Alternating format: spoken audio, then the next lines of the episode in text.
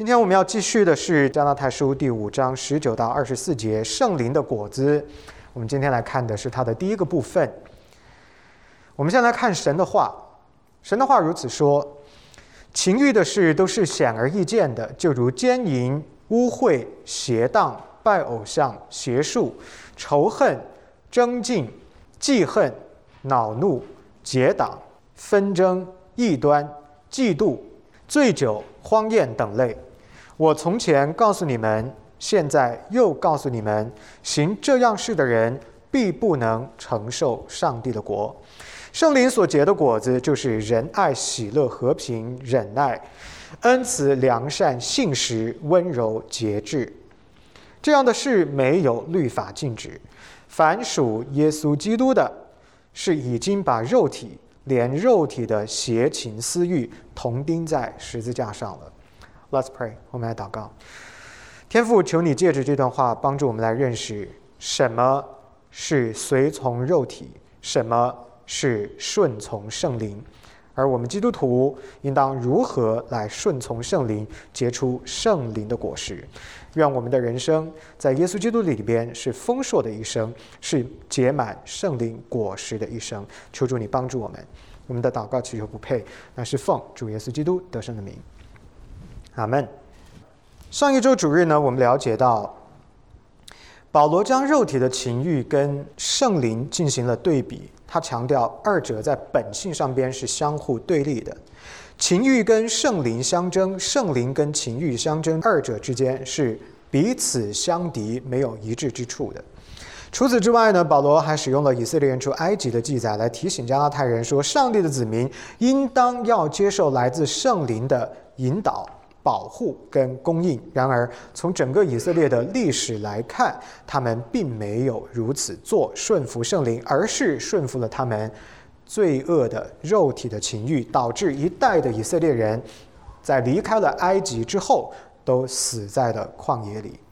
保罗希望加拉太人能够记住以色列惨痛的教训，引以为戒，学习顺着圣灵而行，而不要再走以色列人的老路。那么我们到了今天为止，哈，已经进入到加拉太书的尾声，我们要稍微的来回顾一下，要跟上保罗的逻辑，看看他都讲了一些什么。保罗在加拉太书一开篇就捍卫他自己使徒的身份，然后呢，他立正因信称义的真理来抨击和回应因行为称义的虚假的福音信息。他引用旧约为论据，将律法之下的生活跟以色列人在埃及为奴之地的生活做了类比，证明在律法之下寻求称义是徒劳的，是没有指望的，唯有在耶稣基督里边才有可能。此外呢，他还教导加拉太人在耶稣基督里边有真自由，而这种自由的表现，就是在一个人能够透过顺服圣灵的带领。真实彼此相爱，这个是这个自由的表达的方式。在后面的经文当中呢，他强调，在基督徒的生命里边，必须要能够结出圣灵的果实，由此见到果子，就知道我们对基督的信心是真实的。啊，我希望各位呢，根据我刚刚的这样的一个描述、一个总结啊，非常的概括的总结，看到加拉太书的全貌，以及了解到保罗的。逻辑，他的思维的进入，从而可以更好的帮助你理解今天的内容。那么这个逻辑是什么呢？就是说，如果有人是因为信靠耶稣基督而称义，那么这个人就脱离了撒旦、罪恶跟死亡的权势，获得了自由。同时呢，这个人也能够借着圣灵的力量来真实彼此相爱。那么在今天的经文中，保罗新加入一个新的层次，那就是任何依靠信心在耶稣基督里边的人都必须能够因信心而结出圣灵的果实，结出圣灵的果实来。我们来看第一个部分，在我们开始讲经文之前，先要看到一个旧约的背景啊。作为一名神学家，保罗有着非常强烈的全局圣经的观念。他不是只讲新约啊，他不是说我是新约时代的人，我只讲新约。他有着非常强烈的旧约的思维。他把耶稣基督救赎一切信他的人，与上帝拯救以色列人离开埃及为奴之地是关联起来的，他是做类比的。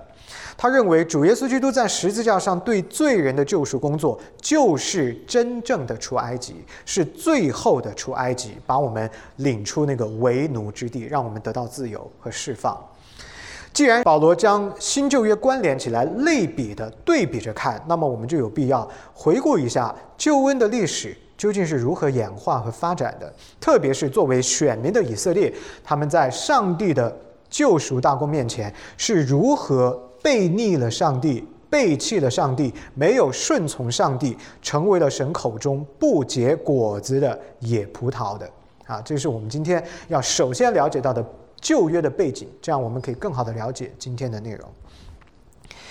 先知以赛亚呢，在以赛亚书第五章一到七节当中，把以色列比喻成上帝的葡萄园。他说，整个这个民族是选民，就是神亲手栽种的葡萄园。葡萄园应该要干嘛？结葡萄，结出果子来，对不对？可是这个葡萄园好像没有那么的健康，没有能够按照上帝的要求按时。按量的结出好的葡萄来。那么，先知以赛亚呢，在以赛亚书第五章当中，讲述了上帝如何小心翼翼地将他的葡萄园种植在肥沃的山丘之上，而且非常热切地等待葡萄园结出果实。然而，令到上帝非常失望啊，愤怒的是，上帝的葡萄园竟然长出的是野葡萄。以赛亚呢，借此来揭开先知的这个遮羞布，提醒以色列人啊，提醒以色列乃是上帝的葡萄园，而他所结出的野葡萄是什么呢？就是这些悖逆的、不顺从的、朽坏的、邪恶的啊、流血的、暴力的、不顺从神的这些的事情。啊，这个就是这个比喻野葡萄所指代的意思。所以为什么要特别的讲到这个葡萄园跟结葡萄的这样的一个例子呢？因为今天的经文是在讲圣灵的果实，所以它是跟结果子有关系的。那么旧约中有没有关于这个结果子的经文可以类比呢？有的啊，就是这一处了啊。上帝在以赛亚书第五章四到六节当中有这么一段话啊，这是神自己的话，请注意听。他说。我我指的就是耶和华神，我指望结好葡萄，怎么倒结了野葡萄呢？现在我告诉你们，我要向我葡萄园怎样行？我必撤去篱笆，使它被吞灭；拆毁墙垣，使它被践踏。我必使它荒废，不再修理，不再除刨。荆棘棘藜倒要生长，我也必。命云不降雨在其上，这个是上帝看到他自己的选民悖逆的时候，他所做出的一个非常愤怒的裁决。他用的葡萄园的这个例子说：“我不要再立篱笆去保护它，我也不要再降水在它的上边，我要让他们干枯，长出吉利来。”这讲的是对以色列这个民族不信从的宣判。这些经文表明啊。以色列作为上帝亲手栽种的葡萄园，辜负了上帝的期望，因为不结好葡萄而引动了上帝的怒气，招来毁灭的结局。然而，陈述这一段旧约的历史，并非是保罗的目的所在，也不能够服务于保罗要推翻因行为称义的这个错误的福音的初衷。实际上，保罗在做什么呢？他为什么要带着这样的一个观念来书写他今天所写的这些的内容呢？他真正的意图是要依此历史的典故来批判那一些传讲错误福音的犹太主义者，向他们旗帜鲜明的亮出一个论点。这个论点是：旧约时代的以色列是靠着律法而活的。他们都不能够因守律法而称义，那么今天的你们，以及你们所宣扬的错误的因行律法可以称义，怎么可能成功呢？一定是失败的。怎么可能结出好的葡萄呢？你只能结出野葡萄，因为你们的方向是错的，你们的观念是错的，你们的方法是错的，这不是圣经所教导的。保罗的警告当然是指着他的那个时代的犹太主义者，还有指着他所面对的加拉太地区的这些的新的信徒发出的这个警告是非常严厉的。他的意思是说，千万不要重蹈覆辙，你们一定要认清楚以色列人在历史上边都已经犯过的错误，不要再犯一次，要汲取经验教训。靠遵行律法积累善功，从而赚取救恩的做法，在历史上边从来就没有成功过，从来就没有奏效过。无论时间怎么样流逝，靠因为守律法而想要得救，都是永远不可能有效的，只可能失败。现在最终像一个没有自由的奴仆，像一个被关押起来的囚犯，没有真正的自由。这个是保罗的警告，也是他的这个旧约的 mindset 所决定的。他看得很清楚，正如上帝借着先知以以赛亚所宣告的那样啊，上帝说了，我要惩罚你们，要处罚你们，要管教你们。选民以色列最终的的确确因为不结好的葡萄而被管教了，招来了流放的命运。然而，请各位要牢记，管教也好，击打也好，流放也好，颠沛流离也好，这些并不是上帝宏大的救赎计划当中的结局，这只是他的手段。我管教你，我让你被流放，我让你过颠沛流离的日子，是你要懂得为你自己的错误买单负责。可是，这个命运本身不是我给你的计划，我给你的计划是什么呢？你要得救，我给你的计划是我始终爱你，我要把你重新得回来。所以神呢，仍然承诺自己将继续的差遣他的仆人，一个 promised servant，一个应许的仆人，来实现他曾经跟亚伯拉罕所立定的圣约。他的承诺，他的应许不会食言，不会失效，不会失败。因此，以赛亚书第十一章一节预言说：“从耶西的本必发一条，从他根生的枝子必结果实。”你看，这些经文都跟今天的主题有关。结果子从哪里结？从耶西的后代结。然后从他的根所发出的一根枝条，指的是耶西的后代，他一定要结果子。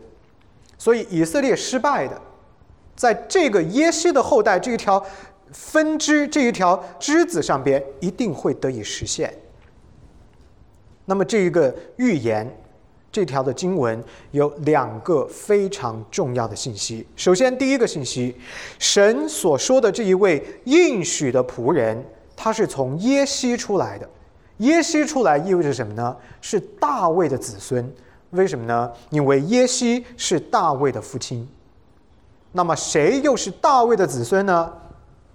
以赛亚在以赛亚书第十一章二到五节当中更加清楚的讲到这一点。他说：“圣灵必与耶西的子孙同在，这位大卫的后裔必以公义和信心掌权。”你看这句话里边清楚的将耶西跟大卫都讲到。所以这一位 promised servant of the Lord 将要结果子的这一位，是从耶西出来的，而且是大卫的子孙，这是第一个重要的信息。所以我们在寻找这个人的时候，不能找错他的身份。圣经告诉我们了，他有一个出处啊，是耶西的后代，大卫的子孙。第二个信息。神所应许的这个仆人一定结出丰硕的果实，要与不结果的或者结出不健康果子的这个野葡萄的啊，也就是所谓的悖逆的以色列，要形成一个强烈和鲜明的对比。以赛亚书第二十七章第六节进一步的预言说。将来以色列要发芽开花，他们的果实必充满世界。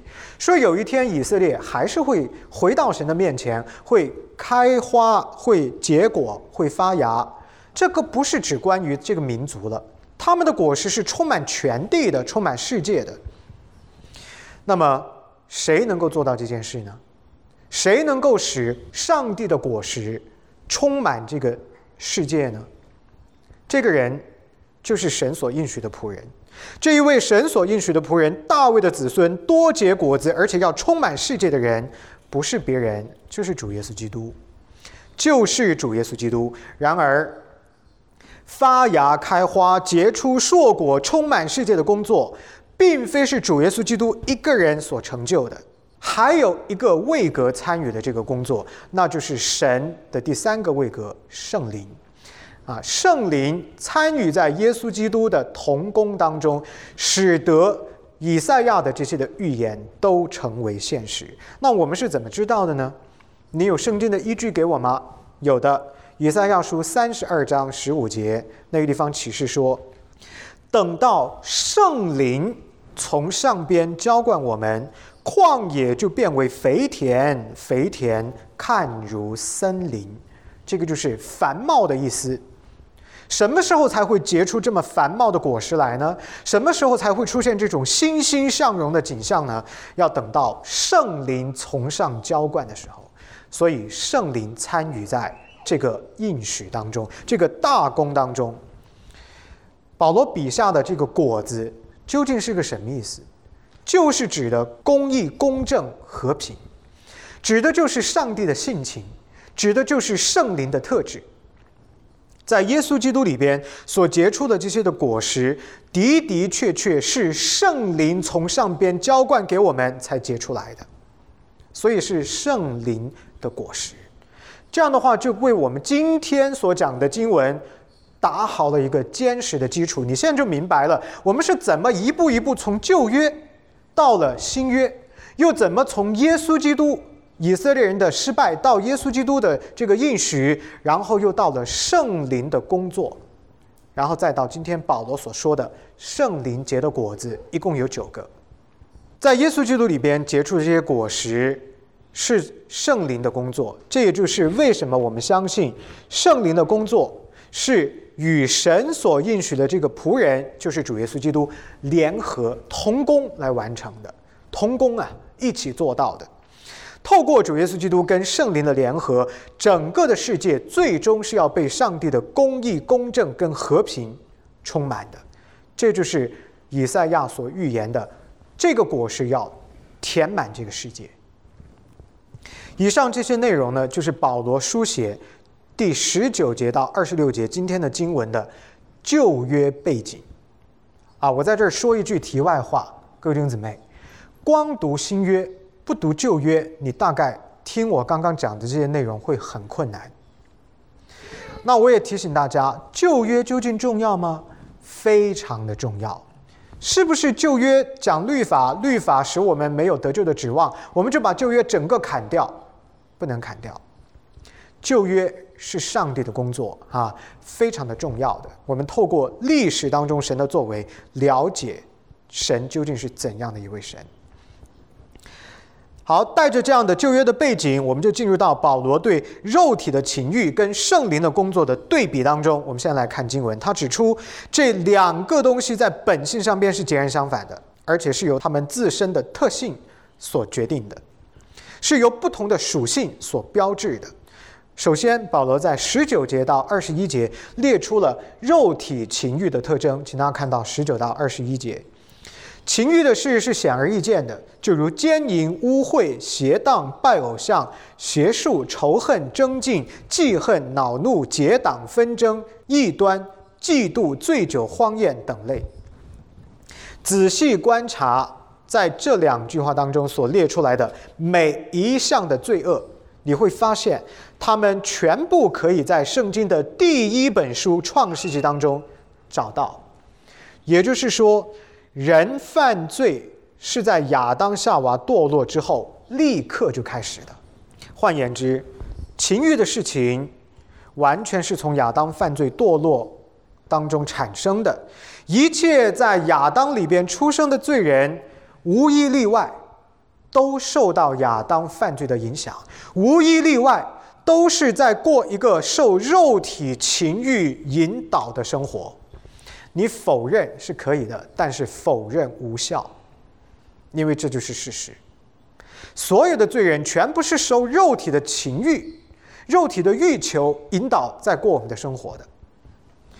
保罗把这些的罪称为情欲的事，英文叫做 the works of the flesh，也就是肉体做的事情。这个呢，短语 the works of the flesh 是要跟他在前边的几章当中所提到的律法的行为 the works of the law 有一个呼应对等起来的。换句话说，靠遵行律法而称义所产生的行为，就是肉体的行为。你如果是靠肉体去守律法，不能够使你得救。保罗将律法跟肉体关联起来，目的就是要让他的读者认识到，他们思考救恩的方向是完全错误的。靠肉体去赚取救恩，这个方向性的错误，这是一个严重的方向性的错误。如果有人想要在肉体的情欲跟顺从圣灵这样的一个征战当中得胜的话，那么。保罗必须首先毫不含糊，而且一针见血地指出：你必须看到靠肉体去守律法是错的，守律法只会使人越来越无力。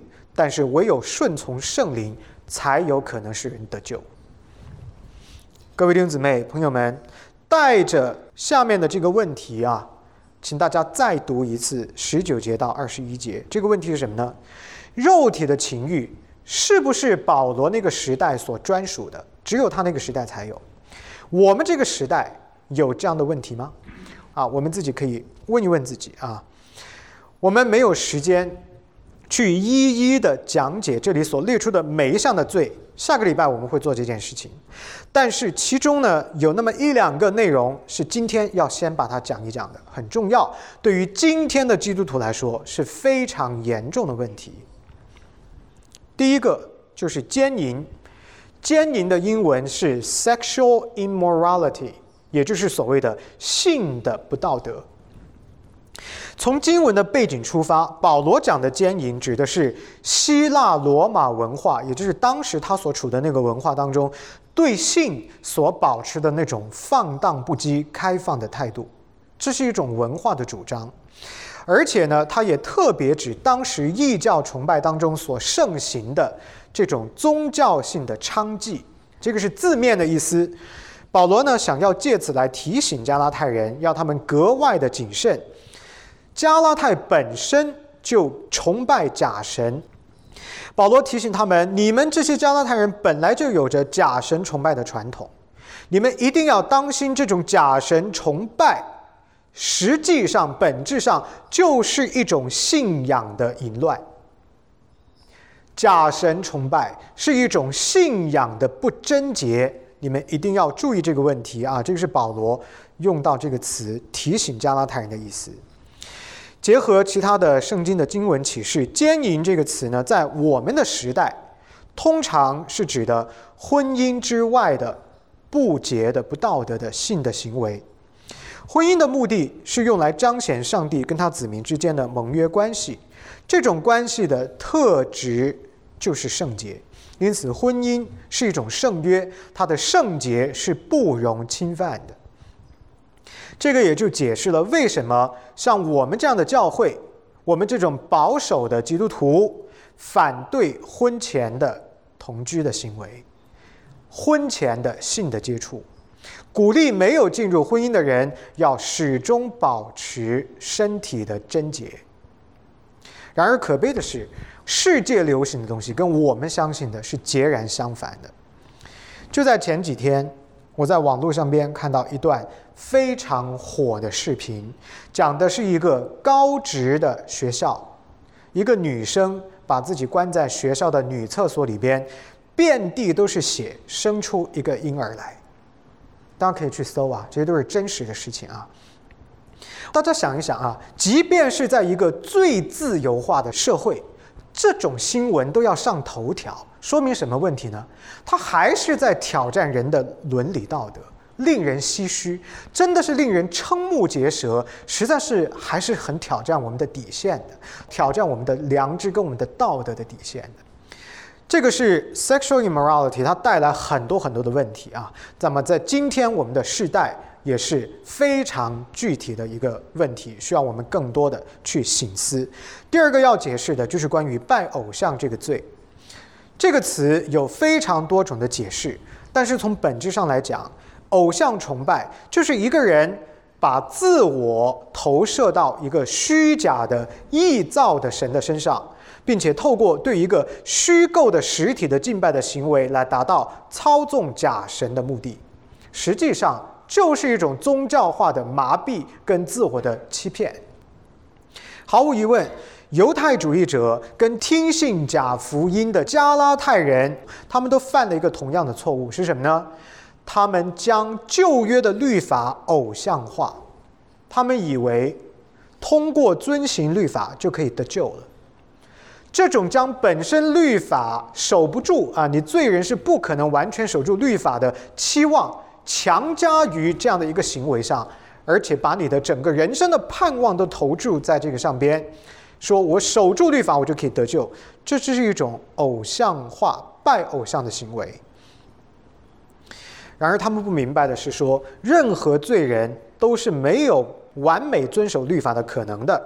今天我们的这个时代呢，偶像的概念就变得更广了，偶像的定义不同了，偶像的本质却没有丝毫的改变。从本质上来讲，偶像崇拜就是自我崇拜，就是自我麻痹，就是我要掌管我的命运，我要用我的方法来解决我的问题，这就是偶像崇拜。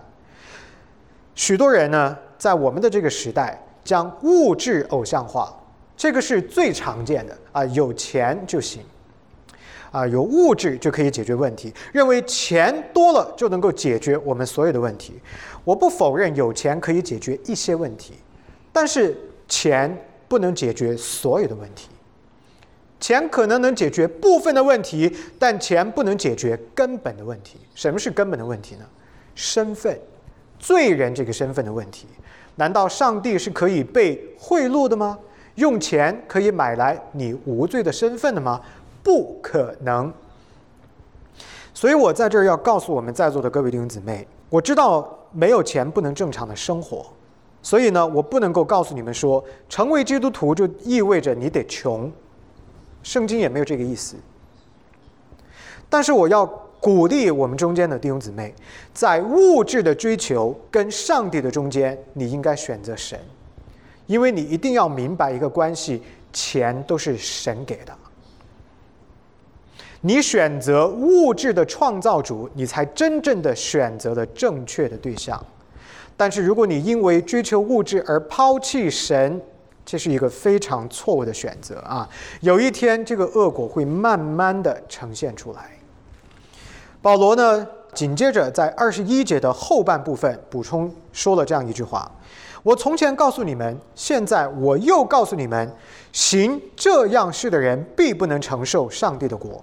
他说：“你如果是犯这样的罪的人，你是以这种方式去生活的人，你没有办法承受神的国。”保罗的意思是告诉他们，现在罪的当中，那么当神的国完全降临的时候，这些人会惊讶地发现，他们以为他们是在神的国度里边的，结果却被隔绝在。神的国度之外，是没有资格承受神的国的。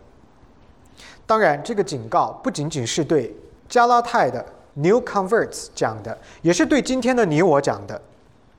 我们今天的决策非常的重要，因为它会影响我们的明天。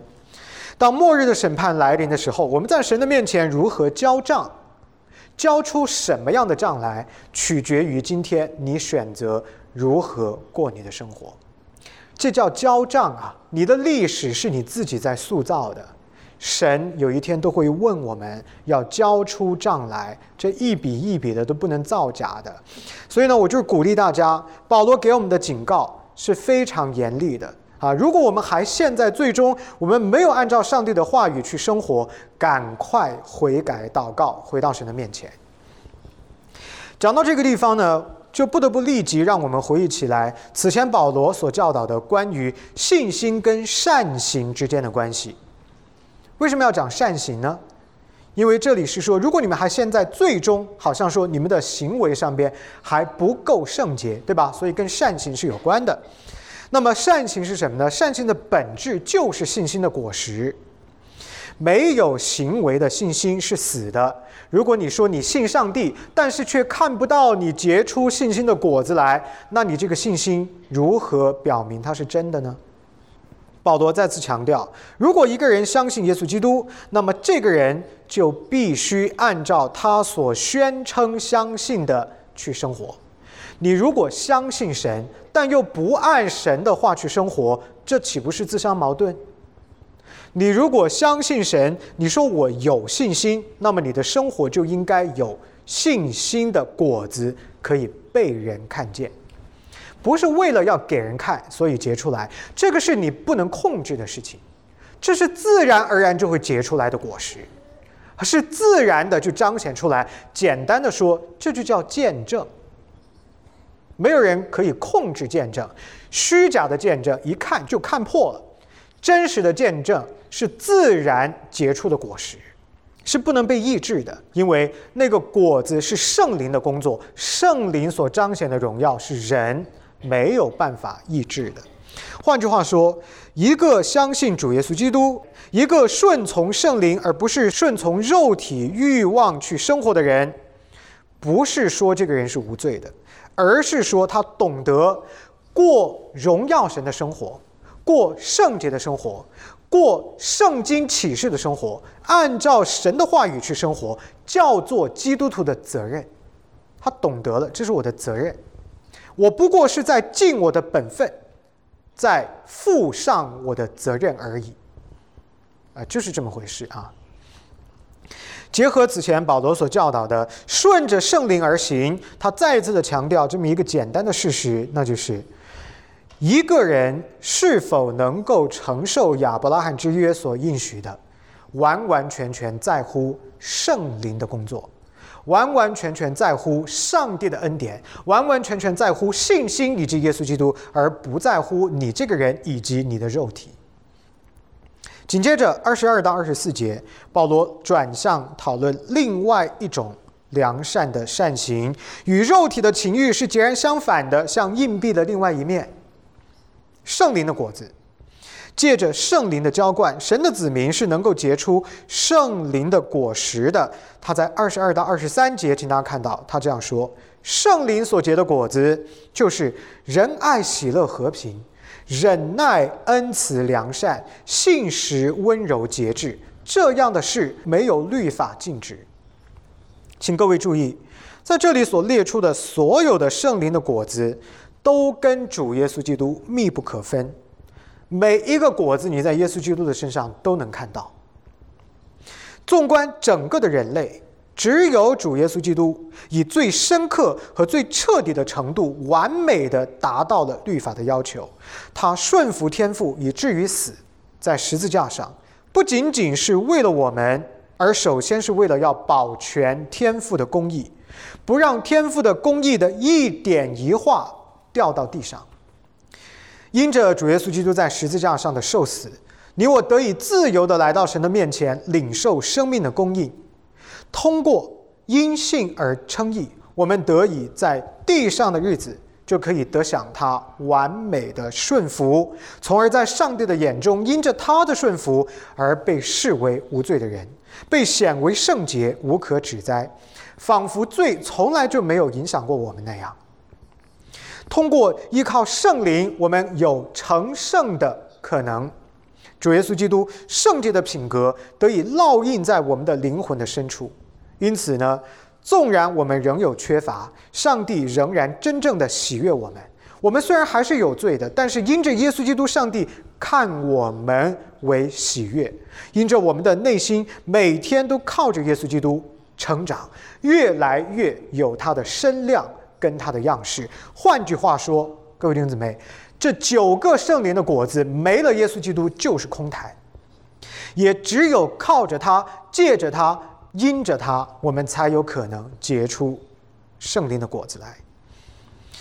当我们顺着圣灵而行的时候，我们就能够向别的人来分享耶稣基督的爱，见证耶稣基督的爱。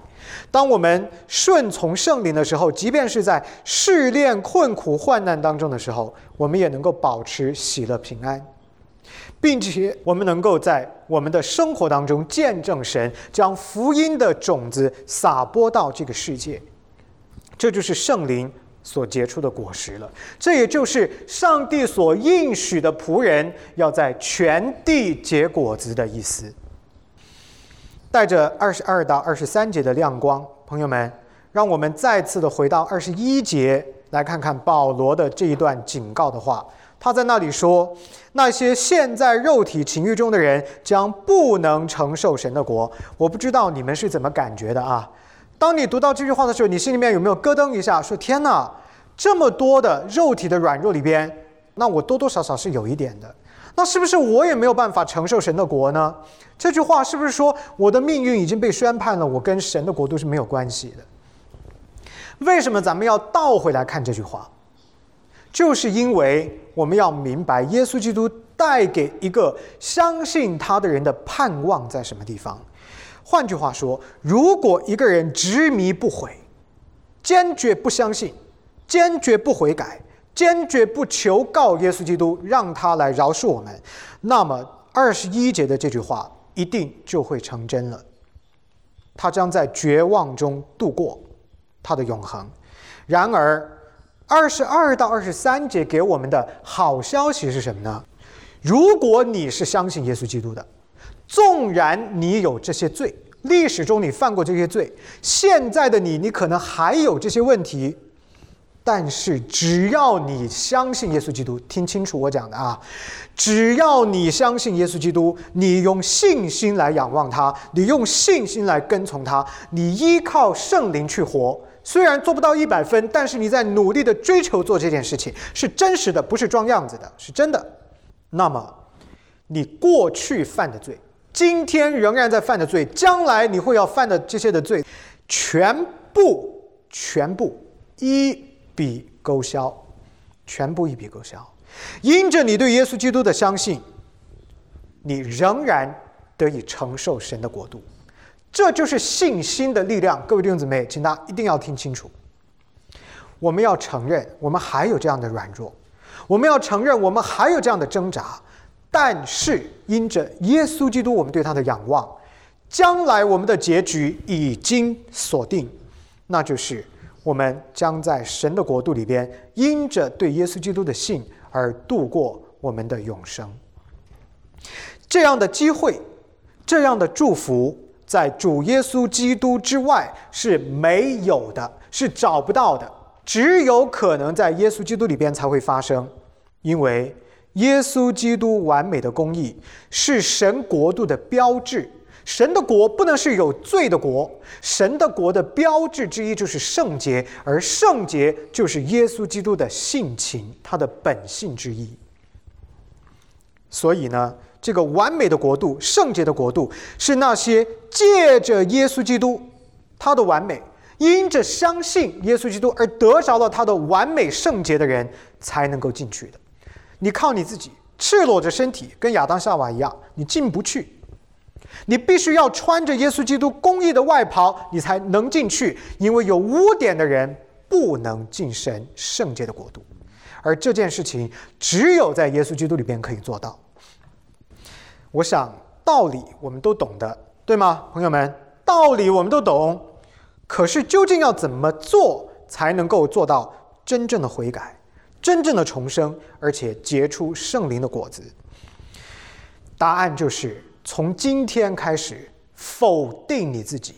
任何人还对自己有丝毫的执念，我特棒，我可以，你永远没有指望靠耶稣。否认你自己，转而相信耶稣，完全把自己掏空道尽，承认你自己是无能的、不行的。在得救这件事上，你是靠不住的。唯一的方法是顺从圣灵，依赖耶稣，这就是终极的答案。当我们在神的里边安息的时候，当我们依靠他而不再依靠自己的时候，圣灵就开始做工了。他开始自由的在我们的生命中结出美好的果实来。这些的果实靠我们自己是绝对结不出来的，就跟以色列人一样，靠自己结出的是野葡萄，啊，不是不结，是苦果，还是要结的，不过是苦果。唯有主耶稣基督透过他的圣灵，使我们这一棵栽在神的溪水旁的树，能够发芽、开花、生长、结果，这是唯一的指望。我已经与耶稣同钉十字架，活着的不再是我，乃是基督在我里边活着。我现在肉体活着，是因信神的儿子而活着，因他爱我，为我舍己。加拉太书第二章二十节。所以今天活着的你我，已经不再是靠我活着的我，而是是靠我的主耶稣活着的我。这就意味着自我的否认，朋友们，自我否定是种属灵的品格，也是一种超自然的能力，靠自己是做不到的。你要谦卑去向神求。但凡觉得自己特棒的，呃，哪怕你有一点点的这种属灵的骄傲在里边，哎呀，你看我多好，哎，你看我比那谁谁谁都做得更好。如果你是这样子看问题的，我很抱歉的告诉你，赶快悔改。赶快回到上帝的面前，彻底将自己否定掉，转而追求依靠主耶稣基督。那么这个道理也正是犹太主义者不能够理解的地方。称义成圣跟得着荣耀都不是靠罪人自己的力量可以做得到的，而是单单要靠主耶稣基督的受死复活才能够做得到的。换句话说，各位弟兄姊妹，耶稣就是你我的命啊！主耶稣基督怎么说的？我就是道路、真理跟什么生命。没有耶稣基督在我们的里边，我们一样有呼吸，我们一样有心跳。这个叫生命吗？这个叫肉体。你真正的活着，是跟你的造物主有健康正常的关系，是按照他本身造你的这个样子去过你的人生，那才叫活着。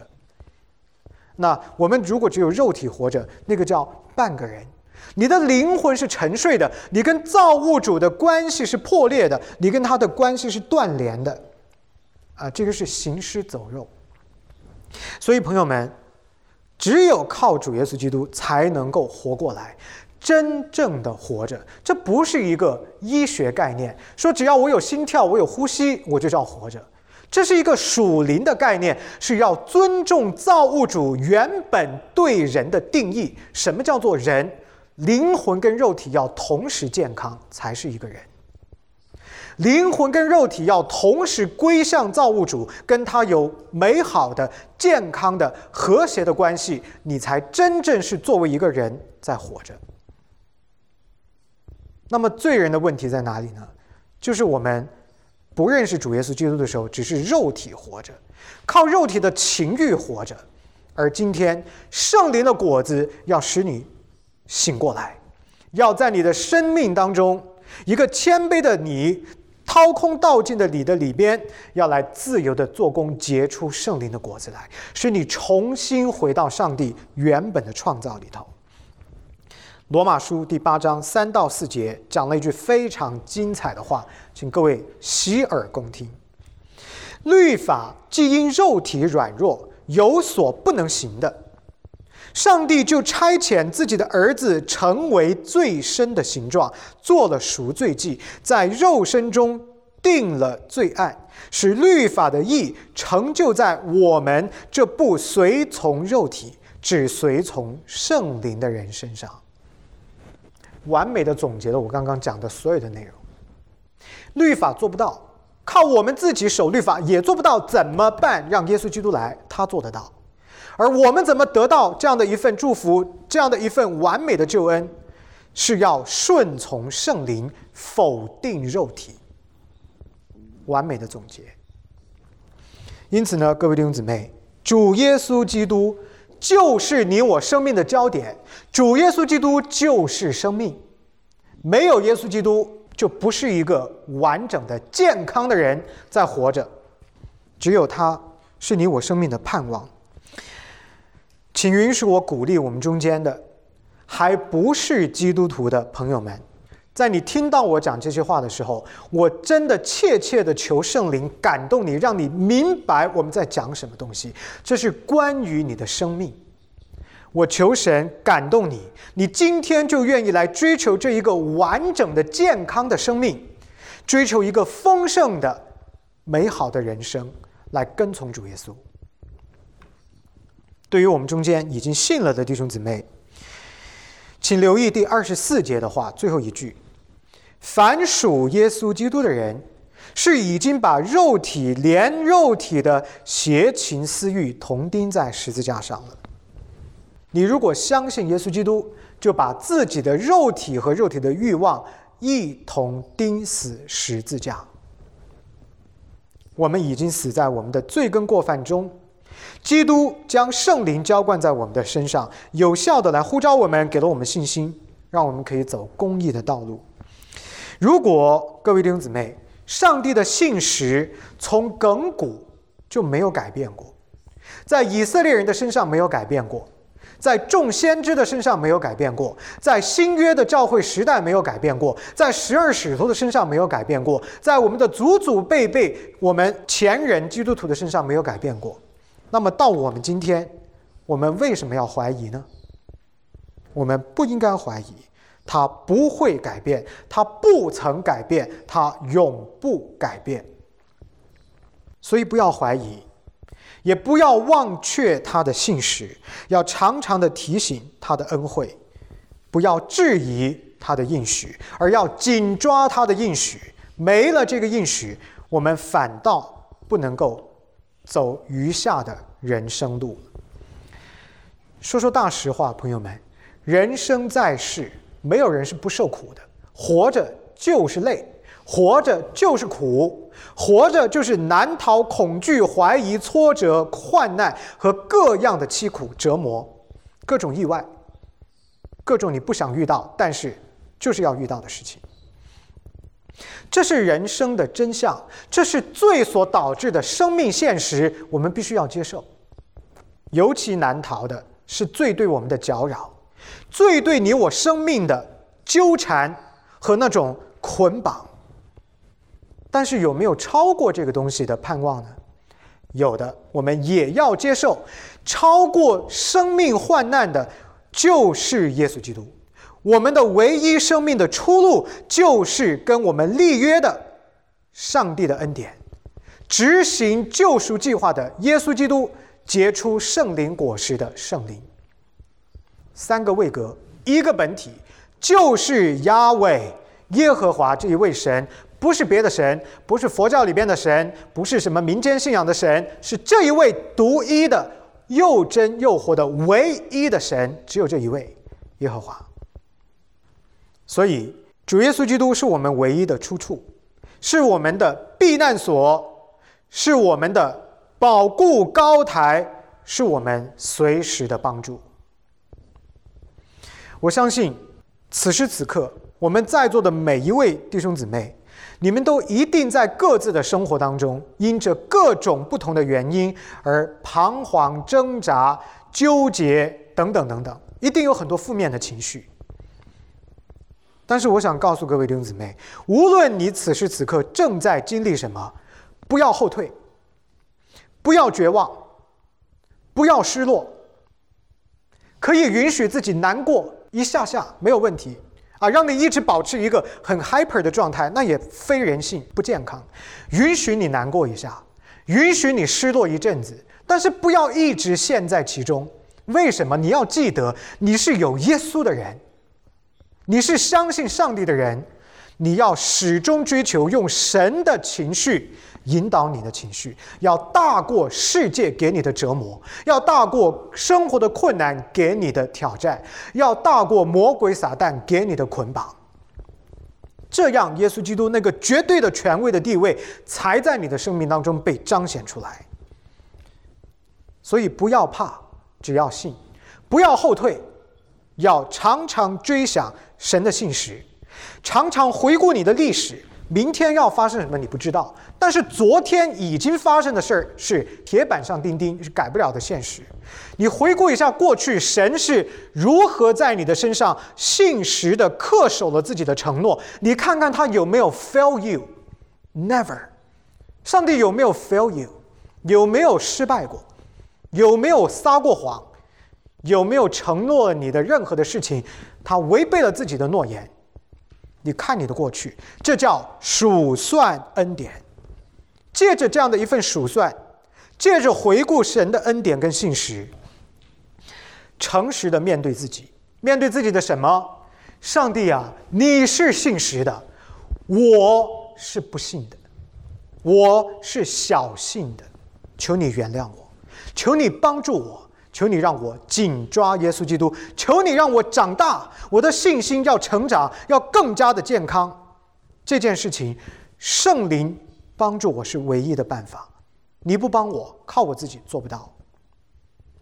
这是你的祷告，这是你应该要做的祷告。否定自己，转向基督，依靠圣灵，数算恩典，清楚吗，各位弟兄姊妹？当然。更加不要怀疑的就是上帝对你的爱，上帝的爱有任何允许你怀疑的空间跟可能吗？我问你，各位弟兄姊妹，如果你明白福音最基本的真理，你就会知道一个最简单的事实：这一位你看不见摸不着的神，他爱你，他已经爱你爱到一个地步，把他的儿子都给你了，他把他儿子的生命都为你钉死了，这份爱。还有任何怀疑的余地吗？有留下任何的空间，让你可以怀疑他吗？没有空间怀疑啊！所以呢，不要怀疑上帝对你的爱。世界的现实可以很残酷，可以很无情，可以很罪恶，但是无论世界怎么对你，上帝的爱都超过他；无论世界怎么样折磨你，上帝的爱都大过他。这是你应该要时刻提醒你自己的，不要允许世界的残酷把你从上帝的身边夺走，而要更加的相信，要继续的相信神对你的爱是不离不弃的。站住脚跟，绝不动摇，赞美、体会、感激上帝的爱。有一天你会面对生活的困难，说：“我谢谢这些痛苦。”如果没有这些痛苦，我还差一点忘记了上帝恩典的甘甜。神学家 Voss 在他《恩典与荣耀》的这本书当中写了这样一段话，我用这段话作为总结。他说：“感谢上帝，他是一位主动寻找失丧者的救主，他以超自然的远见看透我们的生命。”借着他甘甜的恩典，吸引我们来到他的面前，直到我们亲眼得见他的荣美，我们的灵魂便得了救赎。一如道成肉身时裂天而降，主动寻找罪人的主耶稣基督，他如今仍然默默的在永恒中进入历史，进入每一个罪人最真实的需要当中，寻找。一个个失丧的灵魂，并且陪伴他们走过所有的任性与迷茫，走过每一个愚拙的曲折道路，甚至毁灭的边缘，直到最后那一刻，他的恩典必将胜过这一切，使人发出这样的感叹：说，我需要你，而他也必对你说，我必与你同在。各位弟兄姊妹，请大家记得，圣灵的果子是一个明证，证明什么？上帝爱你，主耶稣爱你，他曾经为你而来，他仍然与你同在，他绝不离开你。我们一起祷告。天父，谢谢你的话，提醒我们如何来跟从主耶稣基督，在这个世代如何做大有信心的。基督徒，求主，你借着你的话帮助我们否定自己，转向基督，数算恩典，每天都被更新，来跟从我们的救主。愿我们的生命一天新似一天，愿我们在耶稣基督里边的奔跑一刻更强一刻，愿我们可以在他的里边不致疲惫，展翅上腾，在你的同在当中，从这个地上就开始做你的见证，用喜乐、平安、丰盛的生命来荣耀、赞颂你，直到永永远远。求你帮助我们。怜悯我们，我们的祷告祈求不配，乃是奉主耶稣基督得胜的名，阿门。